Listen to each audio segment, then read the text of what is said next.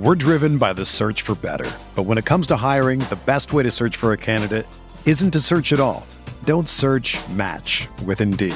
Indeed is your matching and hiring platform with over 350 million global monthly visitors, according to Indeed data, and a matching engine that helps you find quality candidates fast. Ditch the busy work. Use Indeed for scheduling, screening, and messaging so you can connect with candidates faster. Leveraging over 140 million qualifications and preferences every day, Indeed's matching engine is constantly learning from your preferences, so the more you use Indeed, the better it gets.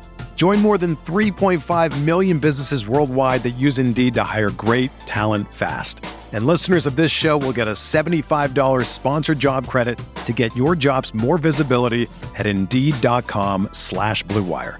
Just go to Indeed.com slash BlueWire right now and support our show by saying that you heard about Indeed on this podcast.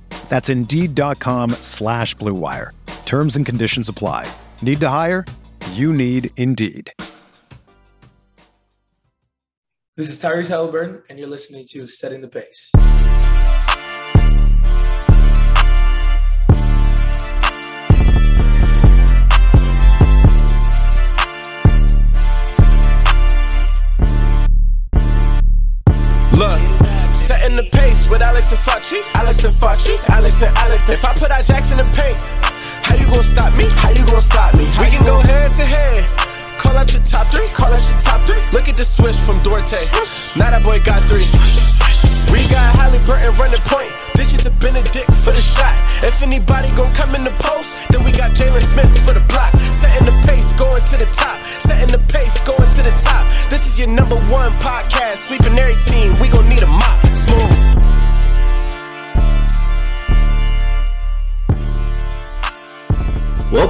Everybody, to another episode here of Setting the Pace. Hope you all had a great Thanksgiving weekend, and we are here to recap the game on Friday night and the game tonight. We're going to start with the bad here, Facci, and talk about this Clippers loss or the Pacers loss, 114 to 100.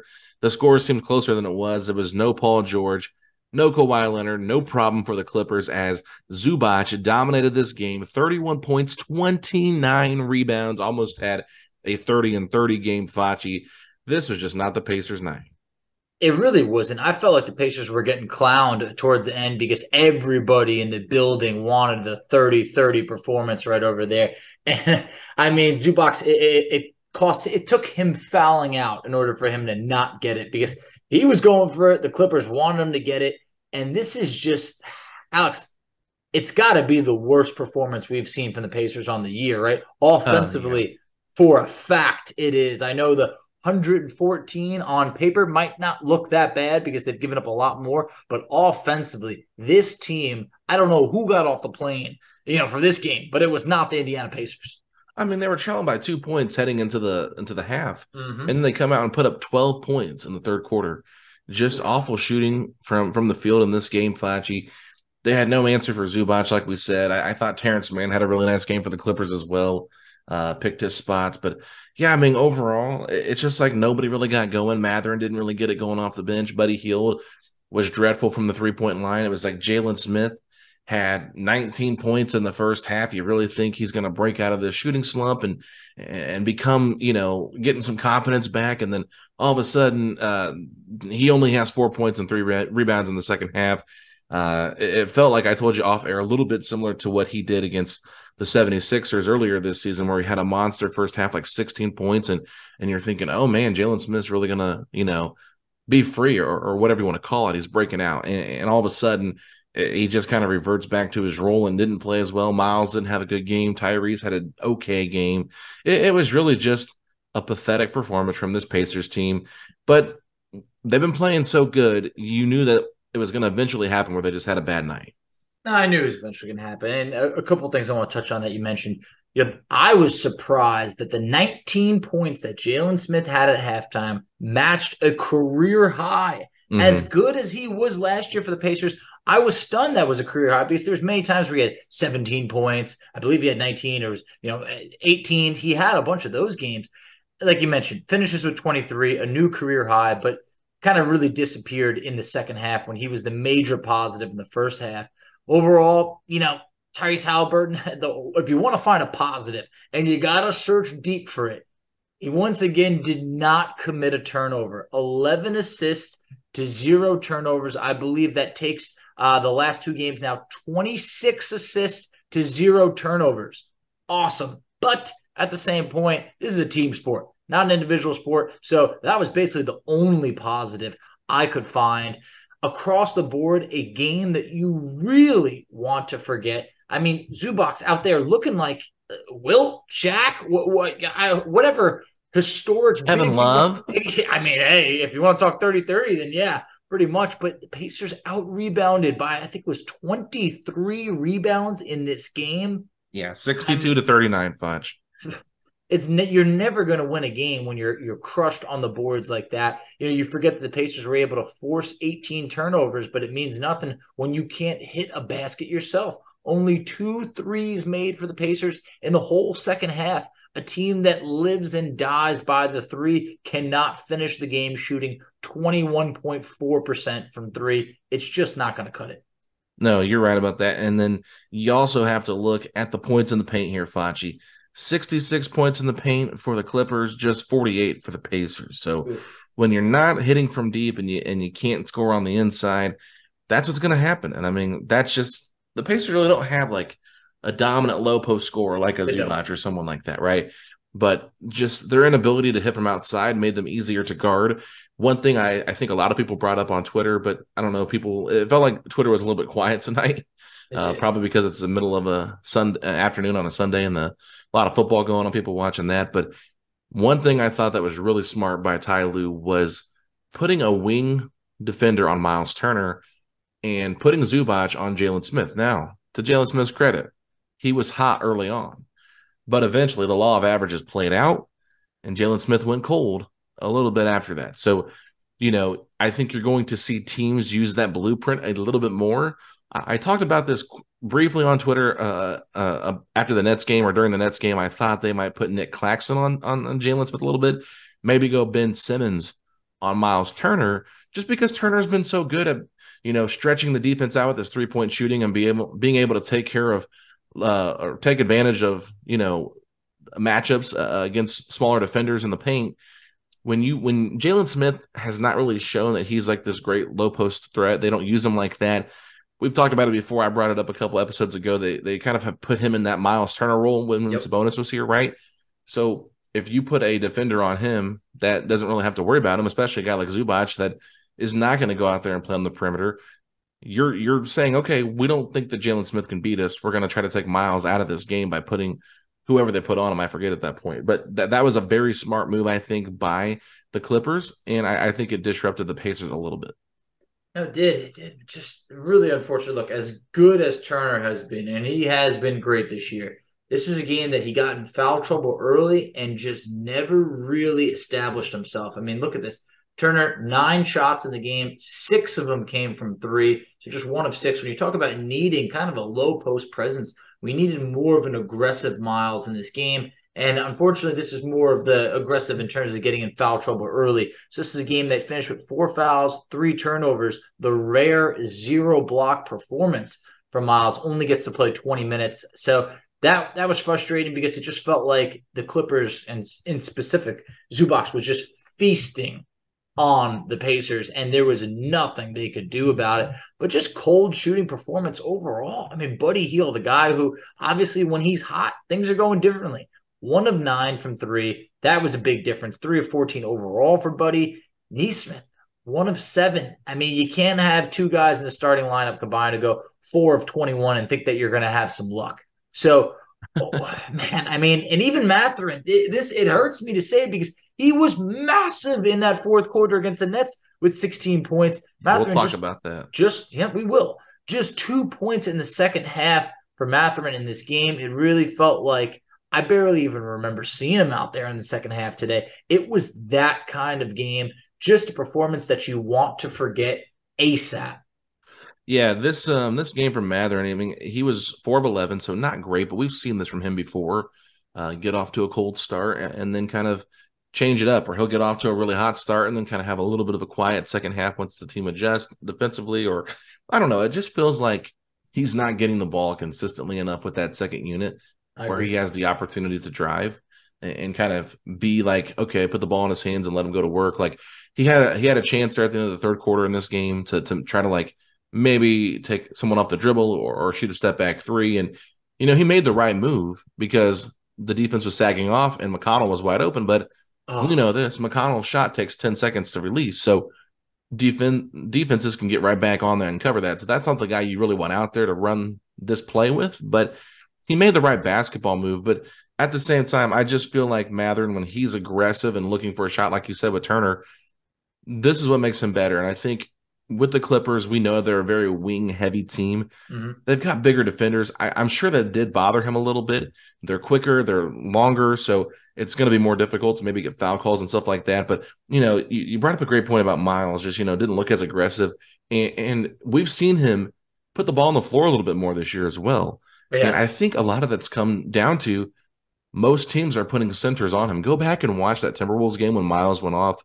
Um, Gobert was on him. Uh, primarily. There was a couple times when Towns was on him, but mostly it was Gobert. Well, Gobert doesn't come above the free throw line half the time. So mm-hmm. Miles was getting all these open looks, which is what you want to do, spread the floor out.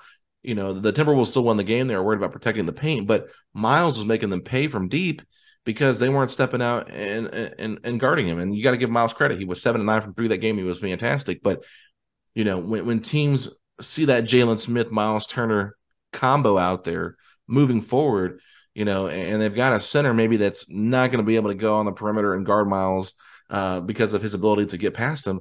Don't be surprised if you start seeing bigger guards uh, or bigger wings go against him. So, like we got the Lakers. We'll, I'll be interested to see how they guard him.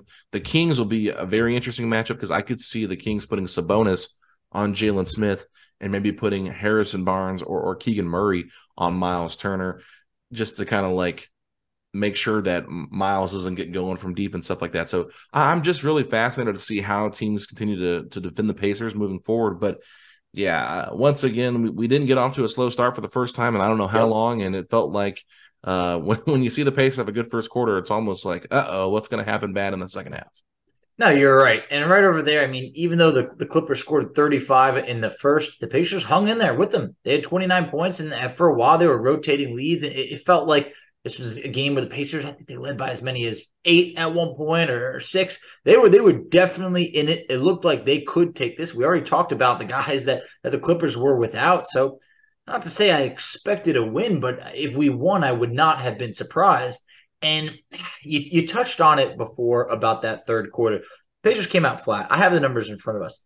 Alex, they were four of 22 from the field in the Ooh. third quarter it that right over there, it swung the whole game. You can't score tw- 12 points in a quarter and expect to win. Crazy thing, the Pacers only gave up 23 in that quarter. So it's like defensively, they didn't do a bad job, but offensively, I mean, they were they didn't look like an NBA team in that quarter. So that that that was really rough. And this this we knew this stretch was going to be a rough one. I mean, this seven game West Coast road trip is something that the second the schedule came out, we said this could be the make or break on the season where we learn a lot about this team. So far, the first game losing to you know depleted uh, Clippers team, not a great sign. You talked about the Lakers. The Lakers are actually playing some good basketball right now, or they're at least playing winning basketball right now. I want to say they've won five of six or five yeah, of seven. Five of their last. I mean, either six. way, they're starting to turn it around. So five of the last six. I mean, for a Lakers team that looked atrocious in the beginning of the year, is now starting to starting to shape up a bit. So. Yeah. We, we got our work cut out for us. I mean, overall, I, am hearing Andrew Nembhard is getting closer to coming back. You know, Chris Duarte is still a bit away, but and it's not that Nembhard's going to solve everything. But Alex, I miss him the starting lineup misses him. That's for so. sure. Um, can I just can I just talk about Aaron Nesmith for a minute because Let's do it. You know, I've been teasing you about not being a big believer in him and not yeah. being a big fan, and I'm like, just give him some time. Just give him some time. Well, we're 19 games into the season now, Facci. We're 11 and eight, and we know Nesmith was injured for a little bit at the beginning of November. So I've pulled up his games in November this month, Facci. So he's played the last nine games of this month. It's not been good. Okay, Field goal percentage for Aaron Nesmith this month 29.1% from the Ooh. field on he's 1.8 uh field goals made 1.8 field goals attempted 6.1 now this is where it's not very good three point percentage. Okay. He's known for being a three point shooter. He is just shooting 30.6% oh. for the last nine games. Okay. If you take out the game he had against the Magic, where he went five of eight, and it was like an anomaly to what he usually does, he's shooting 21% from three. Oh my God. So he's just flat out terrible from three. And I feel like, and this is just my opinion, with the shooting slump that Jalen Smith has been in, and with the shooting slump that Aaron Nesmith has been in, this starting five to me, maybe they're getting off the slow starts because they have the wrong pieces in the starting five. Carlisle kind of hinted at that after the game against the Nets when they got off to another slow start. Said maybe they make some changes to the starting lineup. He'll have to look at that. I didn't expect them to make any sudden changes because they've been playing good basketball. Andrew Nembhard coming back adds that secondary playmaker that I think has been really good for this team. Without him, you know, Nesmith's not a playmaker. Jalen's really not a playmaker. Buddy's really not. Neither is Miles. So, you know, you've got a decent group, but like that's that. And nobody really that can drive to the basket and create their own shots. Like that's what Mathurin does. They're going to keep him on the bench. I'm not even saying that, but like when Nembhard comes back, that's something I'd look at uh, when he comes, eh, you know, putting him back in the starting lineup. But for now, if he's not going to be back, I would be interested to see what Oshae Brissett looks like in that starting lineup over Aaron Nesmith, just because he's been playing better to, you know, better to me in terms of shooting. I think defensively he's been okay. I, I think Nesmith's defense has been pretty solid the whole season. There's been moments where I've loved it and there's moments where I've hated it, but I just feel like Nesmith, he's not been playing that great. I would prefer to to see someone that's been like playing incredible like Oshae this month and, and let him start with Buddy, with Tyrese, with Jalen, and with Miles just to kind of see what he could do because I am not uh, not feeling what I'm what I'm seeing from Aaron Nesmith so far. Alex, I do not want to be a hater. I've waited, I've waited. I wanted him to succeed, but it's just as an NBA starter in this league, I don't know about that for Aaron Nesmith. I, I feel like there's there's nothing wrong with having him off the bench in the rotation. I feel like, like you talked about, his defense pretty solid at, at, times, could hit the three, but as an NBA starter, I don't think so, and at least not for now. Nembhard fit that starting five. I feel like he didn't disrupt anything. He could get others going. I even thought he was taking some strides defensively, taking on some big matchups. I like him much better in that starting five. And I do think the Pacers need to tinker around a bit. But for right now, Nesmith is just, I, I know that 19 point performance, it, it was great. You take that 19 point performance out. I mean, there, there's only a handful of games there with double digit scoring. I mean, overall, from, from mm-hmm. three, it, there's a lot left to be desired. This is a guy who's talked as a three point you know, sniper, shooter, whatever you want to call it, now shooting about 32% on the year from three. So I think he's got to be moved to the bench. And I look forward to Chris Duarte coming back. Yeah. I mean, Duarte, it feels like, you know, feels like this guy left us uh, months ago. It hasn't been that long, but that it just feels like, man, I, I want to see him develop. So I'd be curious if they go, I, I imagine they go back to Nembhard in the starting unit, but I also feel like having Duarte out there could help this Pacers team a lot on a night like tonight where just nobody had it going offensively. Yeah, I mean, he's definitely a guy that you, you, you like the shooting touch from him. You saw it last year. You feel confident with it. But just real quick to kind of wrap up the Nesmith conversation, you, are right, Facci. Over the last nine games, he had three games where he dropped zero points. And if you look at his plus minus for the nine games, you're thinking, okay, it's not bad. It's a plus five.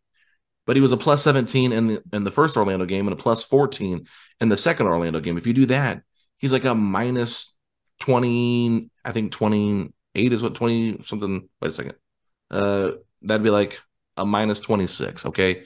So it's not been good for him. And he's been a negative on the plus minus besides those two games and the other game that he played in uh, against Denver. So besides those three games, he's been a minus, uh, a minus in the plus minus category, or he's been at zero. So I just I have not been liking what he's doing. I feel like when he's on the court, the offense looks clunky at times. I don't trust him to make any baskets.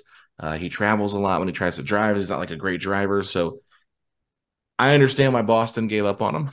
you know what I mean? Um, I understand why he was out of their playoff rotation now, watching him play for 19 games. And, you know, it's still early. Maybe he turns it around. But so far right now, I'm just not feeling what he's doing, Facci. And unfortunately, I think there's too many guys on this team that have proven in a little bit of short time that they deserve those minutes more than he does. That they have, and and you know you want to see more, like I mentioned with Duarte. You want to see more with Nembhard for sure. You brought up a good point with Oshae. I mean, Oshae is a guy that he's not blowing anyone away by any means, but hey, why not? If if you're making some changes, obviously the easy change to make would be Mathurin in the starting lineup. Clearly, Carl doesn't want to do that.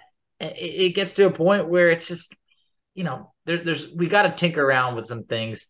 I think that Oshae's not cracking. I mean, uh, Terry Taylor's not cracking that starting unit at any point soon. I don't see McConnell climbing into it. It's nice to see Kendall Brown getting a couple minutes over here, but you obviously know he's not going in the starting unit. So it just feels like if you're going to make a change and it's not going to be Mathurin, it, it's going to be Nembhard going back there. Maybe you try Oshae before Duarte gets back, but change will come at some point. And I don't even want to point the finger at Jalen by any means because he did have a career night tonight. But I, am not loving the Jalen Smith Miles Turner, you know, pairing no, this year. No. I'm really not, and and I don't think that. Look, you're not going to see Turner go to the bench, but and, and Jalen Smith at some point could he go to the bench? Yeah, it, it could happen. But on a night where he drops a career high 23, we're not going to say that he was the problem tonight. So man, the Pacers got some things to figure out. Uh, you know, one, one game they're hot, another game they're cold, but you got to find consistency. And I think this is what you deal with with a young team really trying to find their way. Yeah, I mean, great point on Jalen Smith. I was going to bring that up too, especially if he struggled again tonight. Um, just been kind of sitting in the back of my head, like, man, this has not been a great fit for him. But I think if you go look at a lot of the games when it's, when it's been close, he's not been out there on the floor to close the games. Um, no, Mathurin's on playing the four a lot. They they've been running a lot of lineups of, of Turner, Mathurin, Buddy Hield, Tyrese Haliburton, and then it's been Nembhard. It's been Nesmith at times. It's been T.J. McConnell at times, even Oshae at times. So they've uh, they've got that four that I think they really trust in crunch time, and they just try to find the fifth guy that makes sense for what team they're playing. But yeah, just real quick on on the percentages here for Oshae Brissett from the field, he's shooting forty five percent over the last nine games, and this is probably going to be good to hear for for fans. He's 40% from three over the last nine games compared to Nesmith's 30%. So even if you leave the good games in there, he's shooting 10% better from from distance. And you know, his plus minus over that stretch has been a plus 27, Facci. So um, you know, you really like like that from him, but obviously he was in uh, the lineup that was getting killed tonight at the end. So I don't really count that game against him too much, but yeah, I, I, think Oshae, even if it's a smaller minute role, I would be okay with them giving him a chance in the starting lineup. But um, I'm tired of being negative. Are you ready to talk some positive basketball? I'm ready to talk something positive because it was hard to find some positives. We did our best, but let's move on to something that's actually positive. All right, let's go ahead and take a quick break. When we come back, we will talk about this 128 to 117 victory over the Brooklyn Nets that took place on Friday in Gainbridge Fieldhouse the the last home game before the seven game road trip. So let's talk about that, but we'll do that right after the break. We're driven by the search for better. But when it comes to hiring, the best way to search for a candidate isn't to search at all. Don't search match with Indeed. Indeed is your matching and hiring platform with over 350 million global monthly visitors, according to Indeed data, and a matching engine that helps you find quality candidates fast. Ditch the busy work. Use Indeed for scheduling, screening, and messaging so you can connect with candidates faster. Leveraging over 140 million qualifications and preferences every day, Indeed's matching engine is constantly learning from your preferences, so the more you use Indeed, the better it gets. Join more than 3.5 million businesses worldwide that use Indeed to hire great talent fast. And listeners of this show will get a $75 sponsored job credit to get your jobs more visibility at Indeed.com slash BlueWire. Just go to Indeed.com slash BlueWire right now and support our show by saying that you heard about Indeed on this podcast. That's Indeed.com slash BlueWire. Terms and conditions apply. Need to hire? You need Indeed. When you need mealtime inspiration, it's worth shopping Kroger, where you'll find over 30,000 mouthwatering choices that excite your inner foodie. And no matter what tasty choice you make, you'll enjoy our everyday low prices, plus extra ways to save, like digital coupons worth over $600 each week. You can also save up to $1 off per gallon at the pump with fuel points. More savings and more inspiring flavors make shopping Kroger worth it every time. Kroger, fresh for everyone. Fuel restrictions apply. All right, Facci. So things were not looking good for the Pacers here in this game. It looked like they might be heading towards another loss, but they outscored the Brooklyn Nets 40 to 23 in the fourth quarter behind Bennedict Mathurin's 16 point breakout quarter. This was a fun game, Fudge. It really was, and I was I was skeptical coming into this against Brooklyn because I, you know the way that we played against Minnesota. I said, hey, look, you know, Brooklyn, that's a team that you expect to see in the playoff, you know, in the playoffs. Not maybe we don't expect to see them directly, but you know, fans expect to see them as a playoff team. And and I thought, hey, look, anytime you got Kevin Durant, you got Kyrie Irving, you know you're gonna have your hands full. I thought the Pacers did a great job rallying back. Another rough first quarter, outscored 35 to 23. But the way that they finish up in the fourth quarter, and, and that the fact that the Pacers have been the best fourth quarter team in the league thus far. It showed in that comeback win. What better way to get the win than behind the Bennedict Mathurin with the 16 points in the fourth? Your rookie leading the way. Fantastic.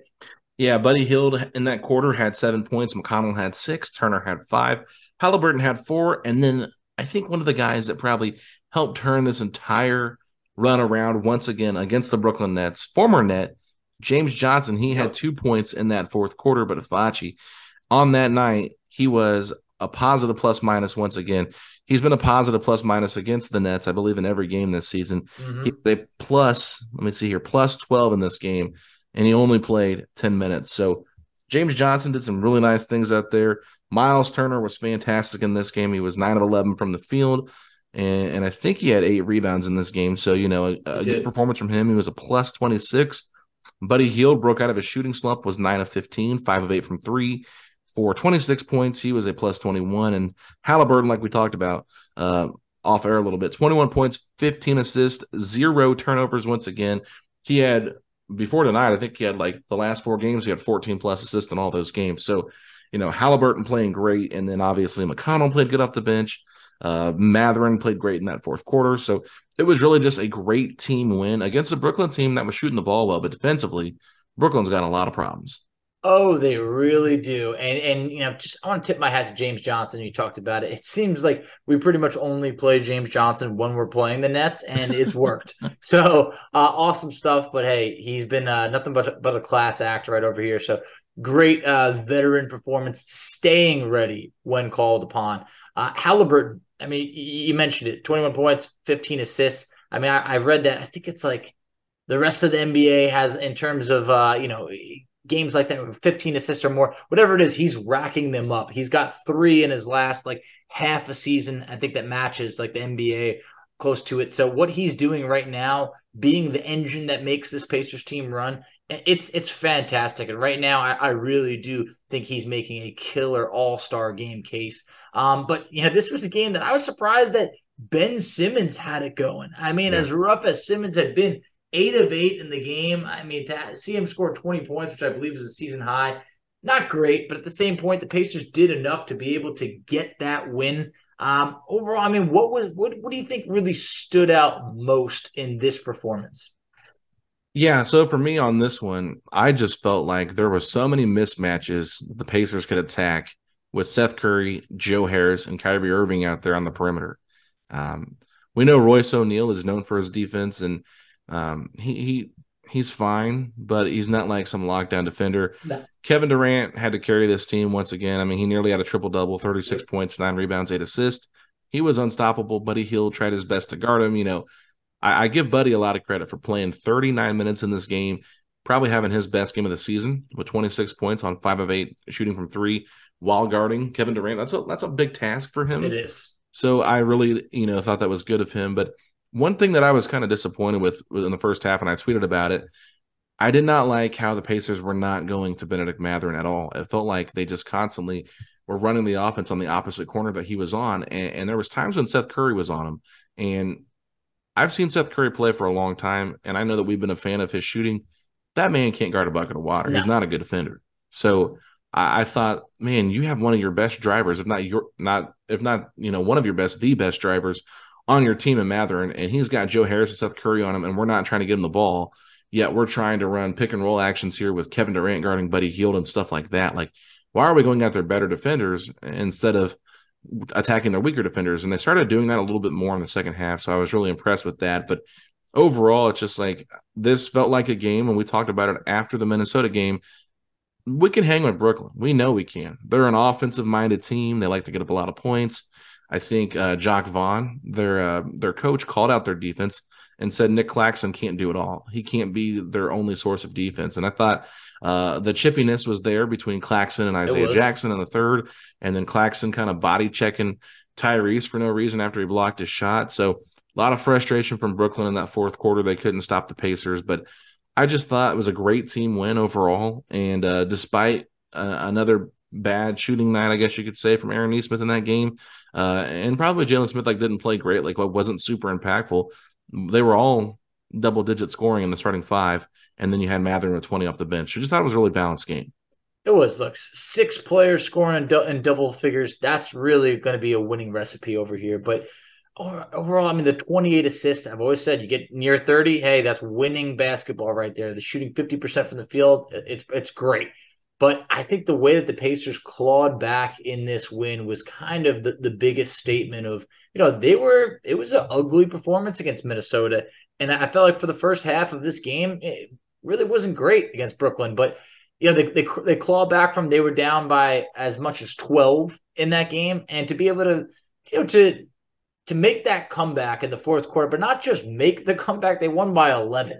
Yeah. I mean, it just showed that in the second half, they handled business. And right now, they've beat the Nets twice this year. And the, the other game, you know, was they were in it. I mean, they lost 116 and 109, the, the game that I attended, where it really came down to right at the end of the game. So if you can hang with a team like like Brooklyn, who, you know, they're they're paying some some superstar players. I mean, they got three max contracts on that team. It shows that the future is bright over here you know, against the Clippers, look, it's a major letdown. It is, but there's going there's going to be some of those games you lose that you should have won, and then there's going to be some games that you didn't expect to win. And I'm not saying that win over over Brooklyn was a hey we can't win this game because the Pacers definitely can, but I thought it was a, a good quality win at home before you embark on a seven game road trip out west. Yeah, I mean those are all great points, and I think another point that we just kind of overlooked talking about this game was the free throw discrepancy, Facci. 38 free throw attempts Massive. for the Pacers to just 10 for the Brooklyn Nets. And part of that is because Brooklyn is a jump shooting team. They don't, I mean, Kevin Durant can, can get to the free throw line, but he's not a guy that's constantly driving, looking to get fouled. Uh, he's a guy that's going to rise above you and make shots in your face, you know. And I thought, you know, Mathurin did a good job of, of getting to the free throw line. I'm sure there's other players that did a good job of getting to the free throw line that, uh, you know, aren't coming to me off the top of my head. But it was just one of those things where we were constantly getting free throws. Haliburton six of six, Mathurin six of nine, Jalen Smith five of six, Nesmith and Turner were three of four. Uh, Buddy was three of three. So you know, uh, T.J. McConnell two of two, Isaiah Jackson two of four, all from the free throw line. So we were getting to the foul line by putting pressure at the rim because look, their rim protection was having to guard Myles Turner half the time and Nick Claxton, and the Pacers were doing a lot of like you know pick and pop, pick and roll type of thing with Claxton and um, I forget whoever was guarding. I think it was Ben Simmons was guarding Tyrese for a little bit and, and, trying to create that switch so that they could you know just put pressure on on the Nets defenders and it it just felt like the Nets defense was MIA, uh, especially in the fourth quarter. I'm sure they were a little bit tired. They've been on the road for a little bit now, so. Um, I, I, think that was their their third game on the road, so I'm, I'm sure they were ready to get back home, and they did beat the the Trailblazers 111 to 97 after that game. So yeah, th- this to me was just one of those games where we had everything clicking at the right time. Early on, it felt like we were going to get shot out of the game, but Pacers came back like they always do. It feels like, and when win games big when they look like they're going to be losses uh, or very very close. So I was impressed with this one, but just the resiliency, the connectivity from this team. They play for each other, and we've briefly talked about that, but they continue to showcase why they're a fun and connective team. Oh, they are. I mean, I know, I know the Clippers lost. Look, it left an awful taste in my mouth, but just towards the end, I was like, all right, get some of the younger guys in. And seeing Kendall Brown out there, I know he didn't score a basket or anything, but it gave you something to say. Look, the expectations are not so high like in previous years where it's like, how did you not beat this team without Paul George and, and Kawhi Leonard? It's like, look, the losses, they're, they're going to happen. But I think more more than anything right now, the Pacers have surprised many many teams, and I, I wonder how long they'll continue to surprise teams. I, I think as the year goes on, you know, more people are more you know opposing defenses are catching on to what the Pacers are doing. But for right now, I can't say that I'm disappointed by this team in any way, shape, or form. I mean, just look at the standings across the board, Facci. It feels like everybody's, you know, kind of looming around 500. You got the Hawks 11 8, the Pacers 11 and 8, Philly's 10 and 9, Toronto's 10 and 9, Washington 10 and 9, Brooklyn 10 and 11, New York 9 and 10, Miami 9 and 11, uh, Chicago 8 and 11. I mean, look at that. That's like three, it's that's two games separating all those teams, Facci. So it, it's just a jumbled up mess right now. Excuse me, that's three games, not two games, separating all those teams. It's a jumbled up match, a mess. Even if you go to the Western Conference, like eleven and eight for the Pelicans, eleven and eight for the Grizzlies, twelve and nine for the Clippers, ten and eight for the Kings, eleven and nine for the Blazers, twelve and ten. It's just like everybody is hovering around five hundred. We've had injuries. We've had wacky starts to the season with like the Jazz getting super hot, Indiana going hot in November when nobody expected it. I mean, that's why I'm saying like you know you can usually tell what type of team you know uh, uh you can tell what what style a team is or whatever what I'm trying to say here. Like you can figure out a team's identity 20 to 25 games into the season more than likely. But at the same time the better talent's eventually going to start winning more games once they start getting that connectivity start playing together more. And, and you know the Pacers they have the chemistry which is good but on a night to night basis, I'm just not sure if they're going to have the talent to to get to the play-in game by the end of the season.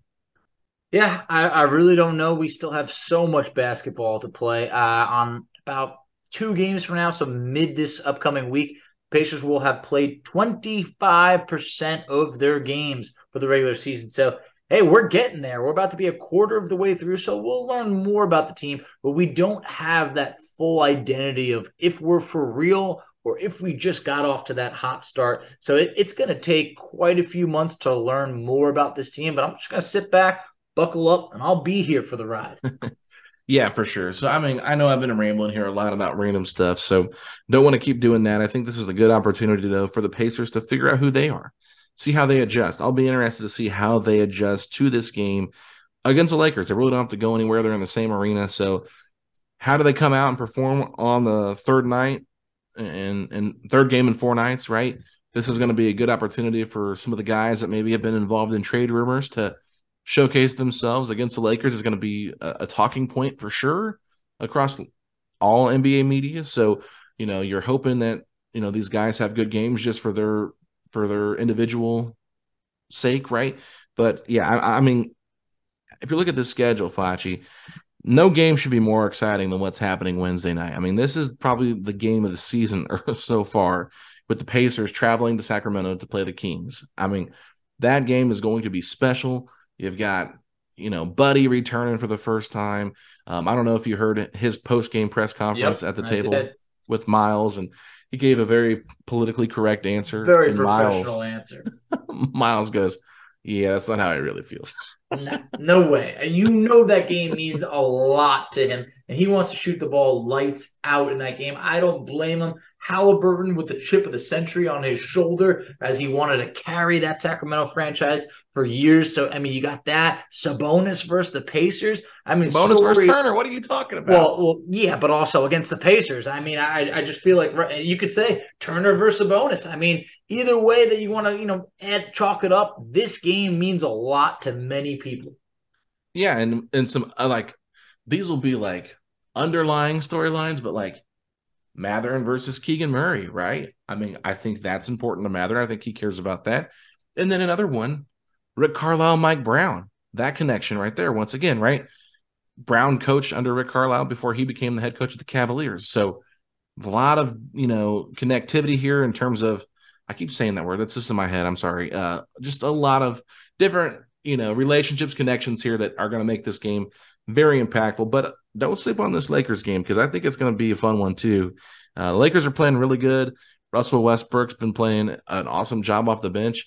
I think Kevin O'Connor pointed this out on, on the Ringer that he's like basically abandoned the mid-range jump shot, and so it's all threes are at the rim, and he's playing better because of it. So uh, I think who who was it for the for the Spurs was Zach Collins that yep, busted him in the head. Yep, exactly. so so Russ is playing with like like a man on a mission, and LeBron's back. AD's been playing awesome. I watched him play great against the Suns the other night on uh, TNT. So this will be a fun one as well. I just I want to see the Pacers get that win more than anything against the Kings, though, just because I know how much it'll mean to Buddy and Tyrese Myles and and probably even Bennedict Mathurin. Absolutely. I mean, we got a lot of great games uh, ahead of us. I'm really excited. We're going to learn a lot about this team. But whew, Alex, before we keep rambling anymore, give us this the, the go home, you know, sign. What do we got? Yeah, for sure. So just so you guys are aware, if you didn't see the reel, Bob Kravitz will be on with us Tuesday. Okay. So we're going to be able to talk with Bob about everything that's going on with the Pacers and, and his thoughts on that. But with that being said, Facci, let us know where people can find us at on social media.